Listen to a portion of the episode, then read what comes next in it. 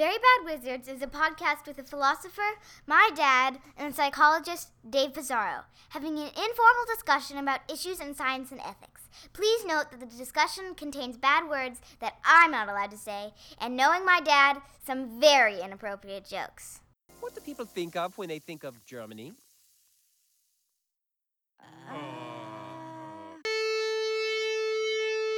The Galen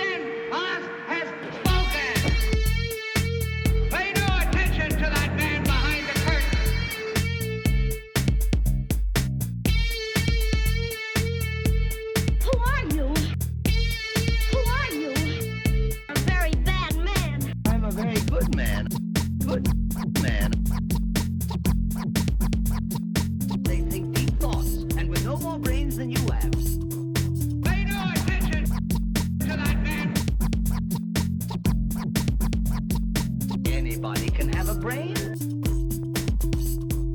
You're a very bad man. I'm a very good man. Just a very bad wizard.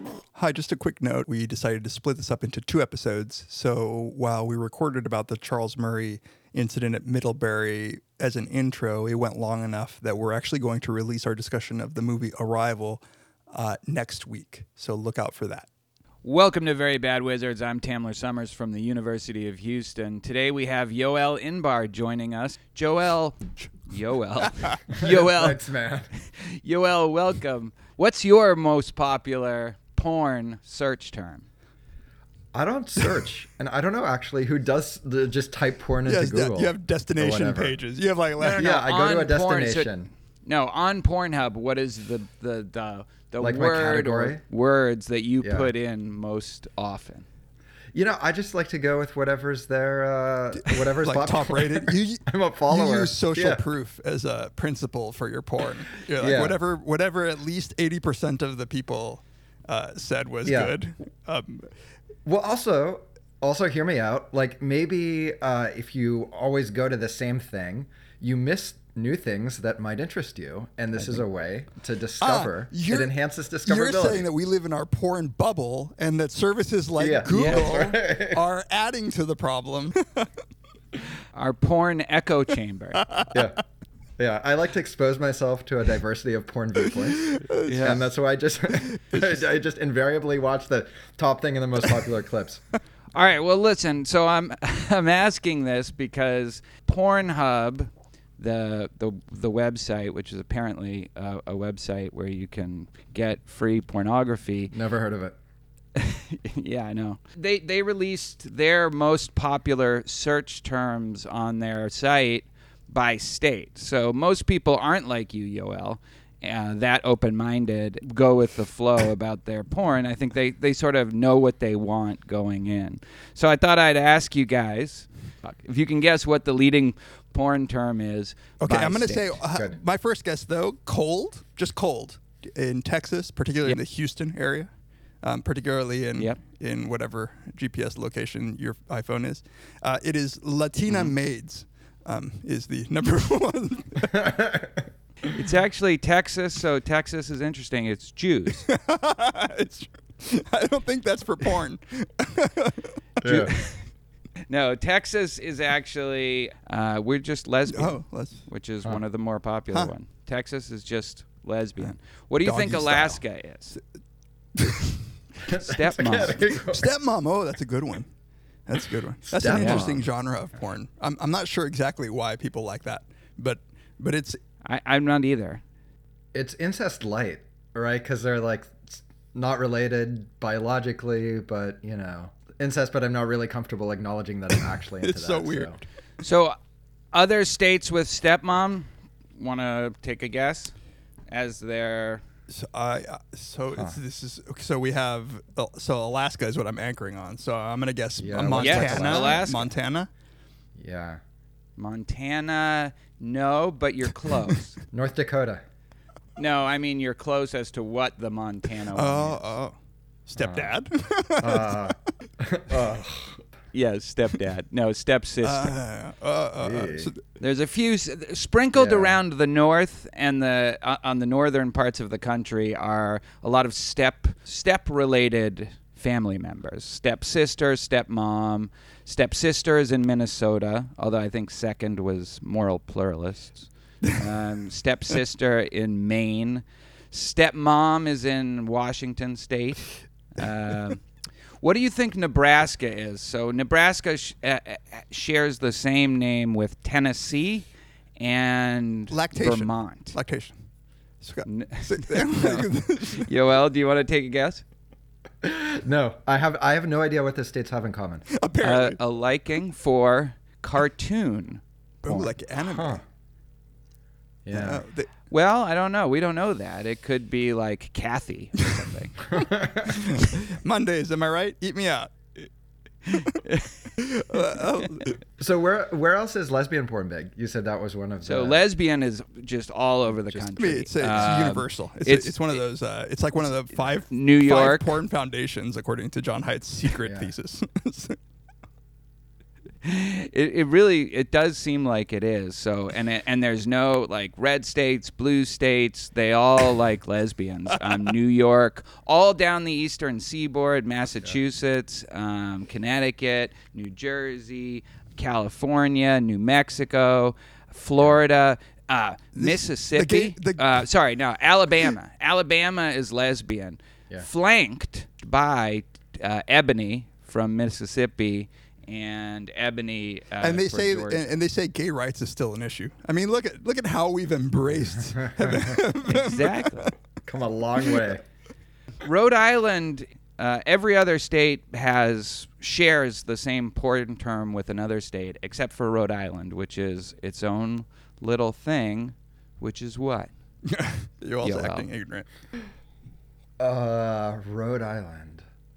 Let's say gangbang. Oh, uh, I was No. gonna say. I, Why I would you say gangbang for I Rhode was Island? gonna say cuckolding. What's your experience They- in they- Rhode Island? They, they seem depraved. It's a- Seem a you know, depraved Rhode bunch. Islanders have fought that stereotype for long enough. I really, I really Yeah. resent. Uh, Rhode Island is MILF. Uh, huh? huh. Yeah, go. MILF. Yeah. Now again, I'm not into it. Not into the whole older woman You mean- genre. The stepmom, MILF. You mean Yeah. equivalent Well, age although- women? equivalent. Yeah. Equi- equivalent age women, exactly. I'm not into that. I think porn in porn MILF is like she's over twenty five. That's right. That's right. So- Unless they put, uh, unless they put pigtails on, in which case they're teens. Yeah. Magically, Yeah, they're magically teen. They're totally yeah, 18. like there's one Asian too. There's one state with Asian. I think it's probably maybe what you would think. Not sure. Um, Hmm. Hawaii. Hawaii. ah, yes. good job. Uh, yeah. yeah, good job. I think Yoel's the winner here. Um, stepmom doesn't go south of the Ma- Mason Dixon dine. None of the steps. You know, people always say the South is depraved, like inbred, but it's actually it's it's the North. The North is all the the family members. But they're step. Yeah. They're step like this. it's okay. Yeah. sure they're Very step. important distinction. So I, I don't like- like, actually Louisiana is also its own thing, but I'm not sure if you can. It's it's black. So whereas uh, Mississippi is ebony, Louisiana is just Yeah. black. I don't. Do you get the distinction there? Huh. Do I? Is it like Hispanic, Latino, or something like that? No, but I wonder if if um, black men are more likely to type ebony and white men are more likely to type black. Like I wonder if it's actually like a cross racial distinction. Oh. So where like Louisiana white guys are just like jungle fever curious, and they type in black because they wouldn't know to type in ebony. That's my theory. Yeah. That's my- Well, I'm not looking at the raw data set because they didn't upload that into Yoel's new. Uh, Bad scientific program. practice, man. this is this. Disappointing Pornhub.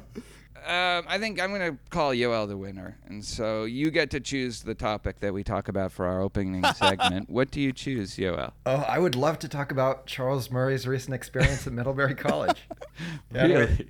Can we? you, you and every op-ed columnist uh, in the country wants I to know talk I'm a it. little late to the party. Well, okay, fine. If you really want to, Oh, thanks, guys. This is Do it. actually our second go at trying to talk about this, um, which is I think is about average for us when we try to talk about to, campus well, it's politics. probably 1.8. You know, I'm, I'm, I'm willing to give us the benefit of the doubt. Uh, Well, since Yoel won the game and he wants to talk about it. Let's talk about it. It, it has been in the news for, I mean, just today, Frank Bruni wrote a column about it in the New York Times. So let's talk. Let's talk about it and try to keep a few different questions straight. So. There's the legality of what happened well, at don't you say what, ha- Middlebury, what happened? the violence. Just really quickly, summary of what Oh. happened for those three people who might not know. Well, Yoel, why don't you, since this is since you wanted to talk about Since this. it was all my idea. yeah. uh, Charles Murray, who's a well-known, controversial uh, author, political scientist, went to Middlebury to give a talk about his, I believe it's his most recent book, which is about the white working class. Um, and people were upset that he was being allowed to speak there, based not on this book, but based on his uh, famously controversial book, The Bell Curve. And there was a protest at his talk um, that forced them to move his like he was being interviewed by a political scientist um, on the faculty there uh, forced them to move that interview to uh, a different room and live stream it uh, and then when they tried to leave uh, the location where they were doing that they were confronted by a group of protesters uh, who may or may not have been Middlebury undergraduates uh, and those protesters um, surrounded their car, um, shoved them. Uh, the lady whose name I now forget. Do you guys remember the name of his host, the political scientist? No, and she was there to kind of debate him. Right. She disagreed a- with him. Right. She Yeah. was Right. there to ask She him was hard escorting him out of the building. about, about the uh, yeah, about his Yeah. yeah. And she And she was so- injured. Right. So somebody um, shoved mildly. her, pulled her hair or something, so that she had to go get a, I don't know, go to the ER and get a neck brace. Um, and uh, so they, you know, made it past the angry crowd, but it was a scary experience according to both of them. And these are, uh, you know, one uh, middle-aged woman and one older man, so not uh, particularly formidable bunch, um, getting shoved around by a bunch of young people. And did they end up giving their? Yeah, they did. They did. They live streamed it. Um, apparently, it didn't work all that well. Like there were some glitches with the live streaming, but like she was able to interview him in the end. So as I said, the legality isn't really the question. The morality of what happened at Middlebury, I think, is a question. Although it it's very hard to find somebody to who defends Yeah, I found like the, one the protesters. one piece. Yeah. What you found one piece? I found one piece. two m- more controversial questions, or at least where there's more disagreement, is over the morality of shouting down and preventing s- speech or speakers in general on campus, and then um, also what this incident reflects about American university culture today in 2017. But uh, tell me the person who defended the protesters. Yo. Yeah, well, it wasn't. It wasn't great. Was it Vlad? Um, was I- it Vlad? It was Vlad. it was, Shout out! Shout out to Vlad. Yeah, it was, it, it was a, a faculty member actually, not not at Middlebury. Um, at some, uh, I believe, Midwestern University uh, professor of I want to say English, um, and he said that they were. Uh, this is using Mario Savio's phrase, uh, throwing their body on the gears. It's like obviously one of the uh, um, icons of the free speech movement in Berkeley in the '60s. Uh, and he said, you know, in order to stop the machine, you have to throw your body on the gears. And so he, this the op-ed writer, um, appropriated that phrase somewhat ironically to defend these people, um, shutting down free speech at And Middlebury. and s- Uh, but it, it was bad. It was bad. It was you know it, it was a lot of like evasions. And, so it's uh, it's not right. I don't think it, there's a question about whether it's it's wrong to protest. It was it's just the the shouting down and preventing him from being heard at all. That's that's at question, right? Because presumably protesting it, Yeah. it would be just another instance of free speech, I suppose. Um, Right. And rocking the car and shit like like a bunch of like Right. you know Detroit sports fans after a, a victory. Um, I was director of a program, and though I wasn't the person who spearheaded this, um, I definitely allowed it to happen within this program where we invited Charles Murray also to talk about his book Coming Apart, which is about the problems of white working class Americans. You know, he was one of the first to point out that especially men, were fi- were finding it hard to get jobs, becoming addicted to um, opioids, and there was and they just seemed like they were less and less connected with their communities and with and getting angrier and more hopeless and despondent. So uh, he was invited. One I, one professor called me again because I was the director um, and asked me why I was doing it. Like that, would you let uh, or a neo-Nazi speak at your university? And uh, you know, I said, look, it's really not up to number one. It's not up to me. I, I wasn't in charge of it. But number two, I don't think that analogy holds there were a few protests, you know, people holding up signs outside the the talk and then inside the talk a couple people held up signs. It all went smoothly. He gave his talk. It was a fine talk. There was one sort of poignant, moment where someone in the Q&A asked him how he felt about all these protests and he said, "It feels pretty bad, you know, I thought after finally you know, 20 years after the bell curve, that I was finally going to be welcome back on campuses. I've been giving some events, and, and just to see these protests, you know, like I, th- I thought I had put that behind me and, and, and was working on this new stuff, and it just won't. People uh, can't get past that, so that's sad for me. And that's all he said. And, you know, and then he left. He didn't have dinner with us, which I guess he was. By the way, he was supposed to have dinner in Middlebury, but the protesters found out where they're gonna they where they were gonna have dinner, and so they they um, said that they would go and and They had to move it. fuck with him, so they didn't end up. Now, I take it that's happened a lot with Charles Murray. He's been giving lectures on this book for for years. You know, I guess that that speaks to the question of to what extent this reflects the reality of American campuses. But I know that you're fairly concerned. You think it's it's it's fairly typical. Is that right, Yoel? Well, I- don't know about typical. I mean, it doesn't happen here. Um, I've never seen anything like that at, at U of T. Um, Toronto. Yeah, at Toronto. Uh, there's a, a professor here, this guy Jordan Peterson, who has some controversial views that he's been making public recently. And there were, you know, there's protesters outside the building, uh, the psych building, or there were. There's not still, but uh, there wasn't an attempt to shout him down. In fact, the uh, university held like a forum where he was able to like debate his views with other people. Um, and that went off with no But he has gotten yelled at, Um, I think, in in sort of more informal settings, like by students. Maybe. I mean, I don't. Yeah, yeah. I don't know. I I don't track every time somebody yells at somebody else, but certainly like because like, that's what I was You know what I mean? It's not like Sure. you should be keeping a list. The thing is, like, okay, he has these controversial views, and the university isn't saying he shouldn't be allowed to speak here. They're saying let's have a debate about it, right? So, and they invited him, and they invited some critics, and they had, um, you know, a mm, civil exchange of views.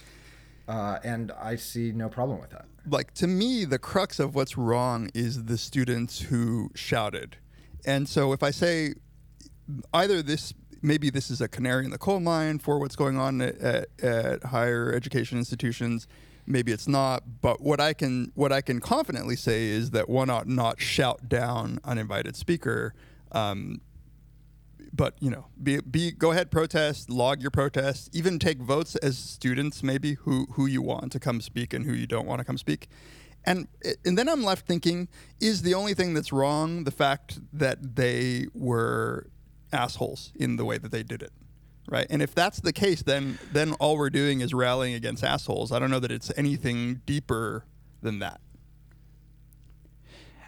I guess that's the question, right? So certainly the fact that this has been this happened over a week ago and people are still writing columns about it suggests the problem they think isn't just a bunch of Vermont like kids in Vermont who are assholes. The problem is a growing trend on university campuses to deny access to speech that they disagree with, that they find offensive, that uh, potentially threatening to them emotionally, and that's. I think that's the question of whether this is that or this is just a bunch of assholes at Middlebury. So I mean, I, I guess I'm not. I don't even know that I'm asking. Like I'm asking the question not whether it was just specific Middlebury assholes. I'm saying even if this happened across the country, would this be a problem of free speech or would this be a problem with sort of entitled assholes? um, protesting the wrong way.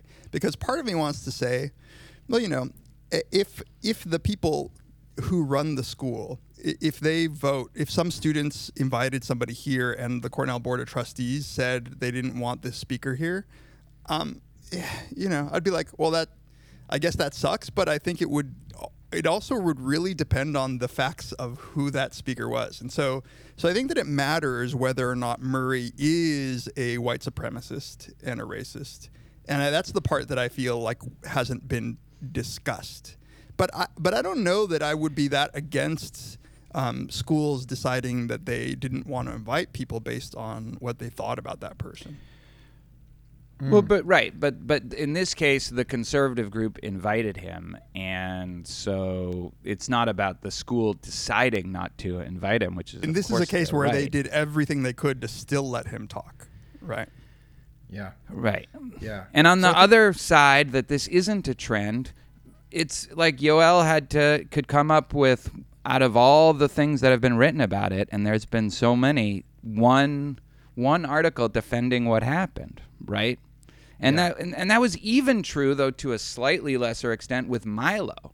So I, I don't know.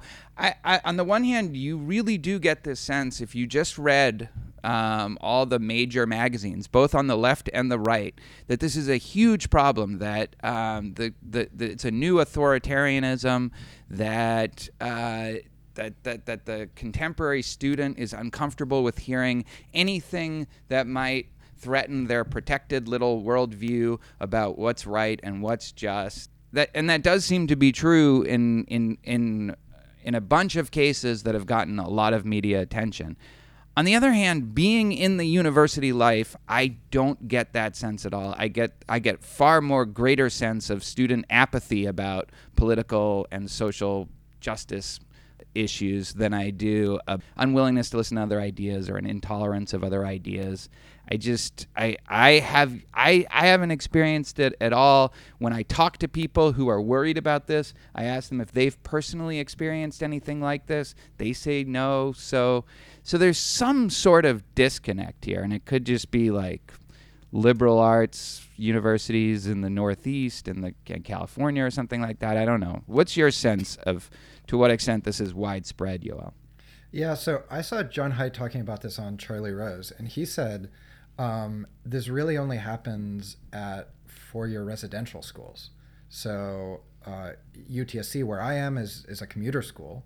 Um, I mean, they have some residential students, but they're like the small minority, um, and so that I mean that fits with my experience, um, and that at some of these schools, then you develop a like a very kind of insular political culture, um, like a moral community uh, that really agrees on everything, and then you see these kind of bad effects. So in places where you don't have those conditions, then you wouldn't you wouldn't expect it to be as bad.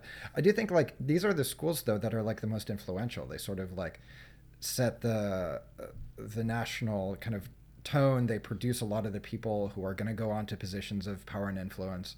Um, so even if it's just you know the Ivies and some of these like uh, expensive liberal arts schools, that's that's important. Like those are important institutions. If it was something that was reliably and uh, regularly happened at those institutions, yes. Yeah.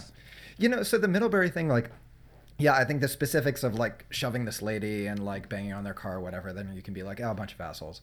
But, you know, the broader idea of like he shouldn't be allowed to speak, he should be disinvited or shut down, that wasn't just uh, some. Uh, you know, 19 year olds, that was uh, alumni, that was some faculty. I mean, there's there seemed to be kind of broader support for this idea of like, you shouldn't give this guy a platform at all.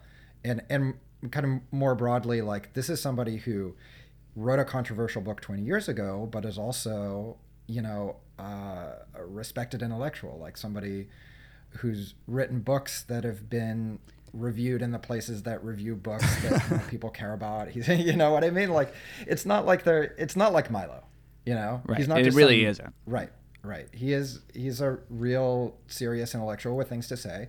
Um, and on the basis of, uh, I don't like what he wrote 20 years ago, um, denying him the opportunity to speak at, at a private school. It, I mean, it's obviously not illegal, but it seems extreme. There's something about Um, saying yeah. what he wrote 20 years ago that, that I think is a little unfair. I don't think it matters when he wrote it. What matters is what his views are and whether they're reasonable. And here's what I wish would happen, which is my concern is really about the character of the people uh, who are engaged in these protests because.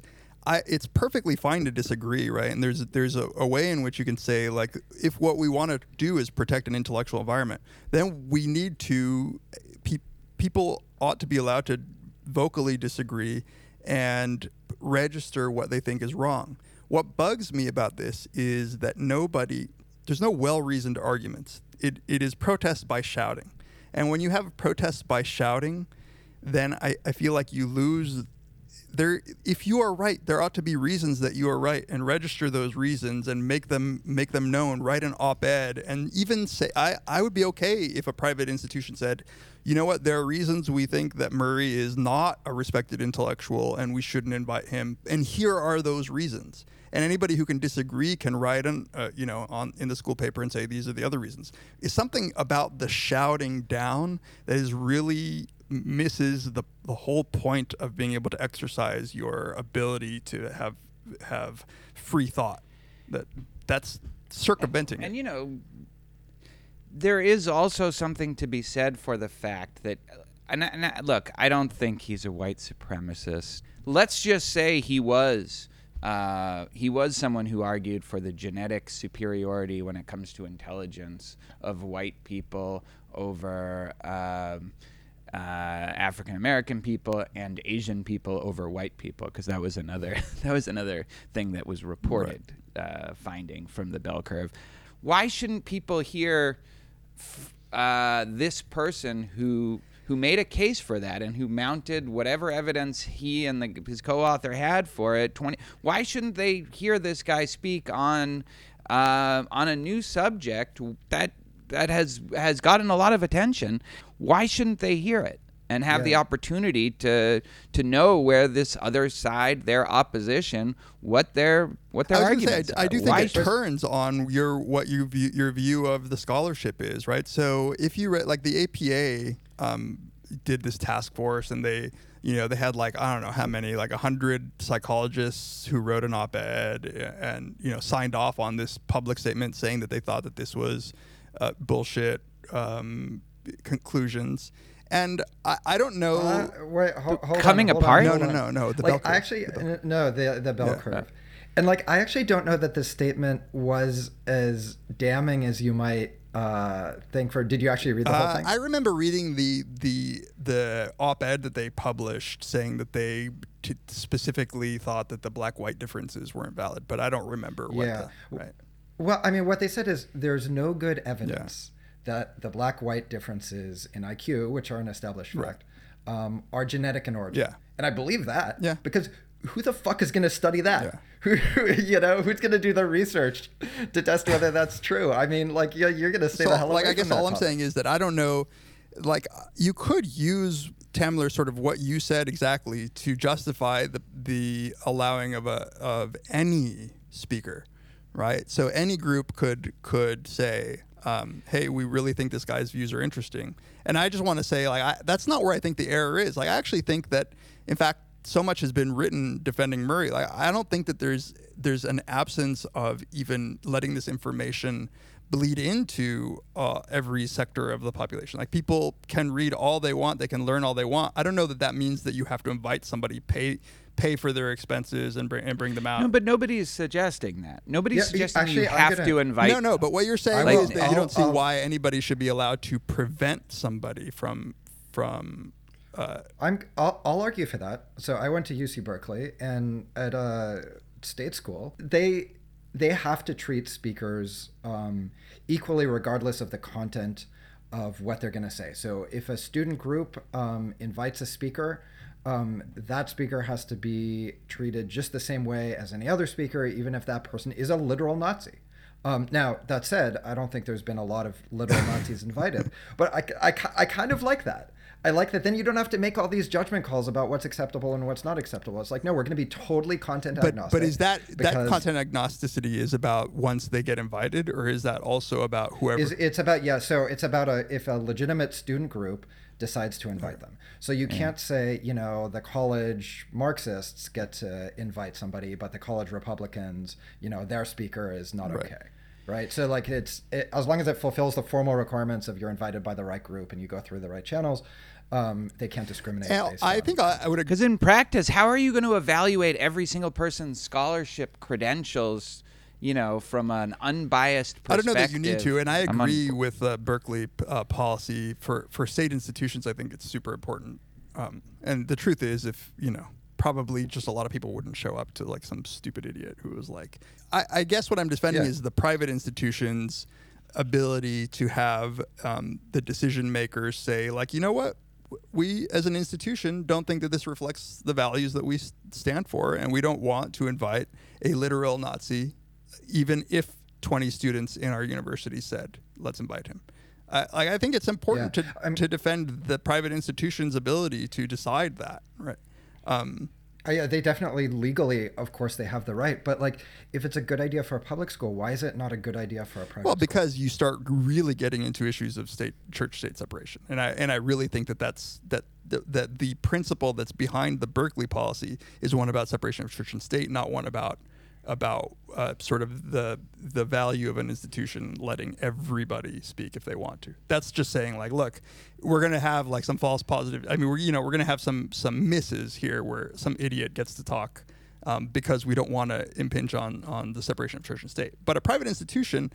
You set up a college and you have a certain amount of values, and you say, you know, your students want to invite, you know, in defense of child rape. We said, no, no, we're like a, we don't want that, right? We, there's, there's no, Yeah. yeah. I mean, I, I, I guess I agree with you on the really extreme ends of the spectrum. Where we might disagree, if we do, is so I, I think Murray is in is is not at that far end. He's not defending char- child rape. He's not defending Nazism. You know, there was a time where David Brooks, who is well used to be everybody's favorite cuddly conservative, would mention coming apart in like one out of every three columns. I mean, yes, they're legally allowed to prevent the person from speaking, but I, I, I don't see a moral case for it, and I think that there is something damaging. Um, about that to the mission of a liberal arts university and for college students getting a diverse set of point of views. That said, so here, so you know, FIRE, uh, the Foundation for the Individual Rights in, edu- and in Education, they reported a record number of efforts to keep controversial speakers from being heard on campus last year. So, how many do you think that was? now, not all of these succeeded, um, but um, this is the number of efforts in 2016 to keep controversial speakers from being heard on campus. 150. 19. well, it's in between your guesses. It's it's 42, and 11 of those were Milo. Uh, yeah. So the the high since they had started recording this was like in the 20s, but you know, so Milo, uh, you, you subtract the Milo ones. Not that, I, I guess not that that's fair, but you know, and we're talking about of all the speakers of, on all campuses across the country, even the elite campuses. 31 non-Milo speakers getting people are trying to prevent them from speaking. That doesn't seem like a plague or even or a trend or even something that it that that you might not be able to just attribute to the behavior of some assholes. And people who really are trapped in, in And a it- and bubble. it prob- And no, I get, real- I, I- I get that. Um, I do think though that like this idea of, of valuing free speech, it's and and why you know it's um, the First Amendment is not just about religion, but also about the idea that we don't we don't get ideas to go away by saying you don't get to talk about it. By driving speech underground, um, you in some ways make the things that you're trying to ban um, stronger and more pernicious. Um, you're saying these ideas are so toxic and dangerous that we can't even expose and debunk them publicly. And I think that that makes us weaker. I I would I agree. far prefer that we just I mean, I totally agree. I this, and this is what I started out saying. Like, I wish that the, what really is striking to me is that they that the students think that this is an appropriate way to deal with with something that they disagree with. But but that so that, that said, like I, I think that the, that one need not swing in the opposite direction and say right like there are really some things that we don't want as institutions we don't want to waste our time with ideas that we don't want to debunk and speakers that we don't want to invite So Frank Bruni on this topic wrote he uh, cited a speech by Van Jones, the CNN commentator, um, a speech that he gave to University of Chicago students. I, I think I stand behind all of this. He says, "I don't want you to be safe." Ideologically, I don't want you to be safe emotionally. I want you to be strong. That's different. I'm not going to pave the jungle f- for you. Put on some boots and learn how to deal with adversity. You are creating a kind of liberalism. The minute it crosses the street into the real world is not just useless, but obno- obnoxious and dangerous. I don't know about uh, dangerous. I want you to be offended every single day on this campus. I want you to be deeply aggrieved and offended and upset, and then learn how to speak back because that is what we need from you this this whole idea of yeah, it's it's okay if you're emotionally upset by what a speaker is saying. It's okay if you are aggrieved by that, if you are ideologically opposed. Um, that's how you learn how to how to fight back is by allowing these people into your experience. Yeah, so I'm gonna t- like I, a really quick anecdote um, that I think might might be at the heart of a problem. So I had a friend who studied intelligence in uh, grad school. He we were both in, in grad school, and he ended up being a, a professor at a really large state school, super diverse, but majority of students were black and Mexican.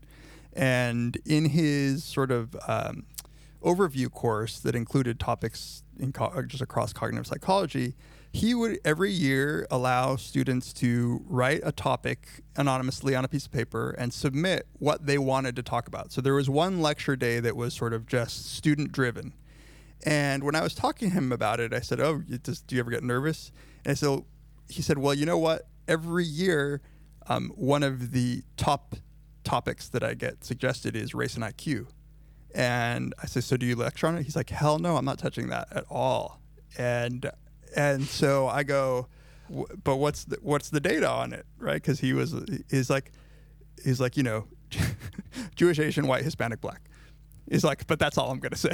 Like, and and I just think that that is that is part. Sorry, was that Jewish? I don't remember That was Jew- Jewish. Over Asian? I don't remember which is the top, but you know the the small penis people. Um, it's uh, um, Good father. the, you know what I would want these to it's it's just it's d- what's most deeply worrisome to me is that I didn't see any of the Middlebury students actually reading uh, the bell curve, actually writing an op-ed, fighting for what they see as true things. Because if if you don't oppose the views with actual reasons and evidence, then what are you left to stand on? You're left to whoever shouts the loudest. And when we get in a shouting match, that's that is that's the recipe for totalitarianism, right? Like that's it's just Something Yeah, we so- know nothing about. Shouting. So, uh, I, I read something. Uh, I read something from another uh, professor at Middlebury who said pretty much exactly that. Like uh, that he had held an extra class like in advance of the talk. There had been a, a ton of kids who showed up for that, and they went over some of the arguments against the bell curve. Like they had come, they they actually went to the talk, prepped with these arguments. They wanted to ask difficult questions. And then they couldn't because Yeah. you know the the talk didn't happen. yeah. But uh, so I feel like we have to. He's not giving a talk on the bell curve. There's there's also that. I mean, Yeah, no, he- that's that's fair. I- I- so I to what if- extent is is that even relevant? Um, the the data on the bell curve. So uh, like this debate happened. This debate happened like 25 years ago or whenever the bell curve came out. Like when Andrew Sullivan in the New Republic gave the bell curve, you know, like allowed them to publish a couple of chapters or a précis or but that's- whatever, but- and but, people I mean, that, that, that's yeah. like uh, honestly like play me the world's smallest violin. That's like complaining that Freebird is your number one requested song, right? Like it's it's No, no, no, it's not. It's not. A, it's. Not, I'm not. I'm not saying like I feel bad for Murray. I'm saying, uh, like the it really is the issue something that he wrote 25 years ago rather than the thing that he wrote two years ago that he's coming to lecture on right now, and that that's what he's giving I mean, in an on. ideal that- rationalist world, we would only uh, direct our comments to the talk that somebody's giving. I don't think it's that unfair, right? Like, it's not like he released the PowerPoint slides for what he was going to talk about. Like, for all you know, he's still going to say something about, as we know, you know, the racial differences in IQ, or you know, I, I don't. I, I mean, I, I, Yeah. yeah. I think it's reasonable to challenge him on his past work in the Q and A. this All right. just touched I mean, a nerve that's for fine. you, Tamler, because you um, are wary of people judging you on your first zombie paper. Um, everybody reads, everybody reads that one, and they just think that that's what Tamler stands for. I, I'm going to give a talk on honor, and someone's going to say, "So you objected to Chalmers, like, and you were a Type A materialist. I wonder if you still stand by that." There'll be all these protests. Uh, all right. You're really questioning the link between conceivability and possibility. Well, this uh, this was a lot more staid. We didn't shout each other down. It's been very civil. Yeah, nobody shouted anybody I was down. I, I was rocking. I was That's why it was the monitor, boring. though. All right, you guys. I felt I hurt my neck. I'm gonna have to be in a neck brace. yeah, me too. Ugh, took my joke.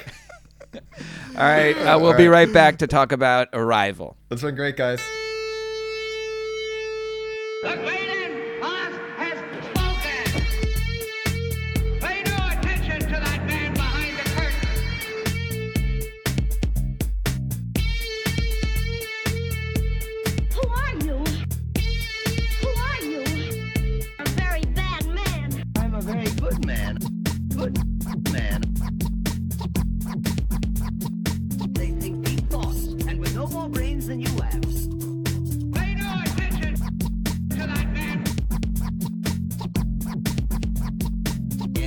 Can have a brain.